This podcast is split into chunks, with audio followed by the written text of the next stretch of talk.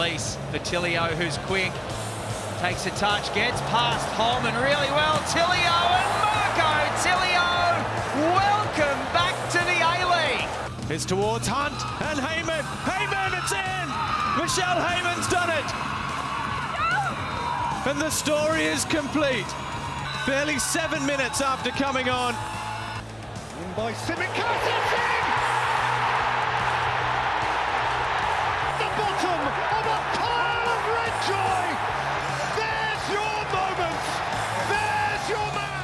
Welcome to the global game for Paramount Plus. The A League is where stars are made. Every round, every game, live only on Paramount Plus. Here are your hosts, Alex Brosque and Simon Hill.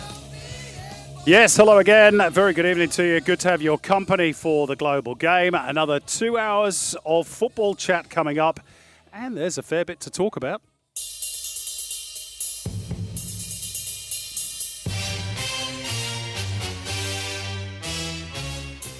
A League's Commissioner Nick Garcia joins us live to talk about some of the pressing issues facing the domestic competitions in this country.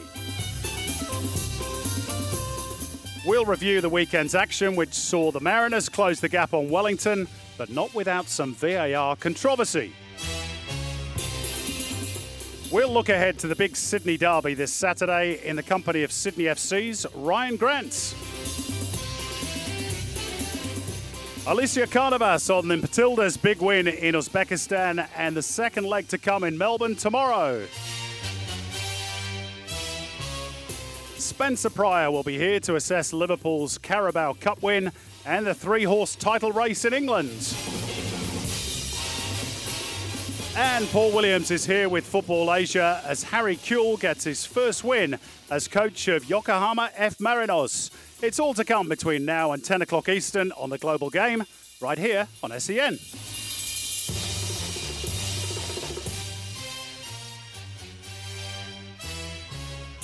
Yeah, great to be back with you for the next couple of hours, all in the company of the two Alexes, Alex Brosque and Alex Molchanov. Evening to you, gents. How are you? Nice to be back. Yeah, Brosky, how's the body, mate? Now, you did this sponsored walk, or at least part of it, uh, in aid of the Sydney FC Foundation at the weekend, and you're cream crackered, mate. Oh, mate, honestly, I in my life I've never felt as bad as when I got to the top of the lighthouse.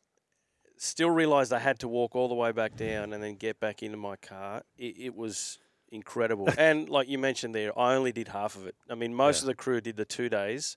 I woke up yesterday w- not able to walk. I don't know how they did two days. So my hat goes off to them, but I just don't think I gave the event the respect that it deserved. to be honest, Well, had- how, how much did you raise for the uh, well, foundation? thirty thousand, which was uh, Brilliant. which was the goal, and we sort of just got there. I think today, um, which is good. It is good. Terrific. Great cause. Mulchi, uh, the NPL season is in full swing. Where were you this weekend, and how is the NSD impacting upon the current second tier? Well, it's been busy, Simon, which has been good. I had two games on the weekend. Did Olympic against St George City. George Timotheou sent off 30 seconds into his debut for Olympic. Uh, that didn't help Labinot Haliti's team, who are no wins from two to start the season. Uh, Sydney United beaten by David Carney's Wollongong Wolves at the Sydney United Sports Centre in Edensor Park. Uh, how's it affecting them? Look, not much has changed. There's been some players that have gone across from clubs that aren't entering into the NSD, so their squads generally have got a, a little bit stronger. Um, but there's still a bit to, to build there. Um, for example, Sydney Olympic moving their game from Belmore, where they're planning to play for the NSD because of the state of the pitch. There were NRL games there. Uh, Oh, just so for a change. so just the same? Yeah, Just the exactly. same, wherever you go. Exactly. So there's Uh-huh. still a little bit to fix up, but APIA Yeah. Leichhardt played their first game at Leichhardt Oval, yeah, which is where they're expecting to play during the NSD. So Great little stuff. changes here and Yeah. there. Uh, and down in Victoria, I believe, I think South Melbourne are three from three at the start. All 1 0 wins as well, from memory. They all count. Yeah, They they all right. count. Exactly Uh, right. before we get on to starter for five, a little shout out to Shaun Mielekamp, uh, who resigned or, or announced that he's going to leave the Central Coast Mariners um, at the end of the season. He is going to stay on for a little while, I think, as an advisor. But uh, a big uh, a round of applause, I think, in the studio for, for Shaun, who has done an absolutely terrific job uh, as CEO of the Central Coast Mariners, led them through some very difficult times. And uh, we tip our hat to you, Shaun. You've done a terrific job. Hopefully, you won't be lost to the game. Let's uh, get on with it then with starter for five. Uh, I forgot to say, give us a call, of course. We always like to hear from you. 1300 01 1170 or send us a text 0457 736 736 or you can tweet us at Global Game SEN.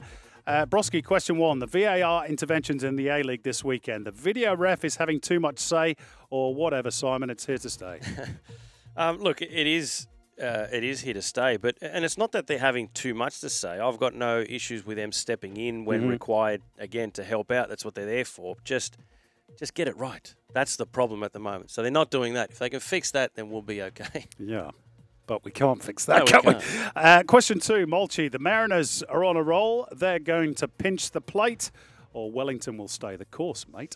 I'm going to go back to that statistic that Broski offered us about three months ago. Wellington's still well overperforming their XG, Simon. So I'm going to be I'm I'm going to be the Don't naysayer. get me started on I'm- I'm, going to be the I'm going to be the naysayer. I think the Mariners will get over the top of them towards the end of the season, but I still tip my cap. I mean, another terrific away performance to keep Perth scoreless. I don't think they'd scored less than two goals in a game in two months, and then they go away and hold them to hold them to nil. So it's going to take something pretty special to knock them off the top. Mariners look good at the moment, don't Mm. they? Uh, question three, Broski. The quality of pitches, and we will ask uh, Nick Garcia about this when he comes on in a few minutes.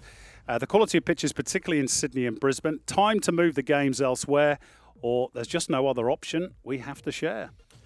Um, for the moment, that is. That's just the uh, that's what we face. Uh, we are tenants of most of these stadiums, and, and we do share them with other codes. So there's nothing we can do. Um, for me, I guess in in the situation we're in, it's more the planning and scheduling that that could change, right? I mean, you had last week you had Sydney Adelaide, and we saw the state of the pitch. Now, the last Sydney Adelaide game was in Unite round, and it was technically an Adelaide home game why not make that the Sydney home game and then last week play. Sydney Adelaide away? Yeah.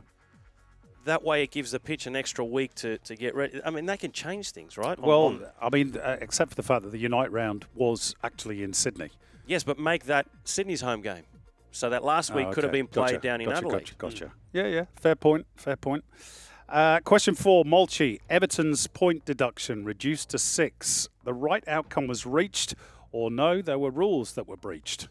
Well, I think now the punishment is more befitting the crime, Yep. to put it that way. I think 10 points for one breach when there are other clubs um, that Oh. are under investigation. Oh, and that's yes. not a shot at City because there are others as well. Yeah. Um, under investigation that's Including Everton, by the way. Well, yeah, exactly. And, you know, you don't want a club uh, being ruled out for that. I think it's prevented the Premier League from making a rod for their own back Mm. in some respects. Um, I, th- I thought to 10, pen- 10 points was too harsh a penalty Yep, at the I beginning. agree. Six is more befitting. Too draconian for me.